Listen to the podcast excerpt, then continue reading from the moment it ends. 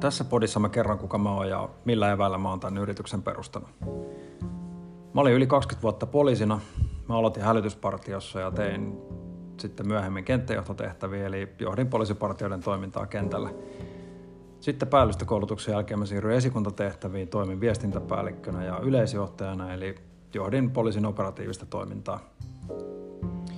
Ja sitten samoihin aikoihin mä sain mahdollisuuden kehittää poliisin viestinnän valmiutta ja mä olin tällaisen valtakunnallisen viestinnän valmiusryhmän johtajana pari vuotta. Ja sitten sen jälkeen mä siirryin tutkinnanjohtajaksi tutkintayksikköön ja sitten viimeiseksi mä johdin tällaista tutkintayksiköistä ja pienemmistä yksiköistä koostuvaa organisaatiota. Ja sitten töiden ohessa mä opiskelin hiukan lisää ja syvennyin viestintään entistä paremmin.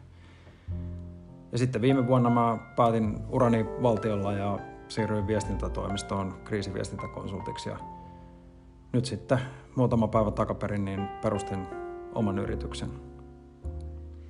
No näiden työvuosien aikana mä tosiaan olen saanut usein kantapään kautta kokemusta monenlaisista vaativista tilanteista, niiden johtamisesta ja viestinnästä. Ja, ja tota, vähän niin kuin tuossa edellisessä podissakin mainitsin, niin mä huomasin, että suurin osa näistä tilanteista ei sinänsä ollut mitään kriisitilanteita, vaan ne on tällaisia päivittäisestä rutiinista poikkeavia tilanteita, jotka edellytti tehokasta johtamista ja viestintää.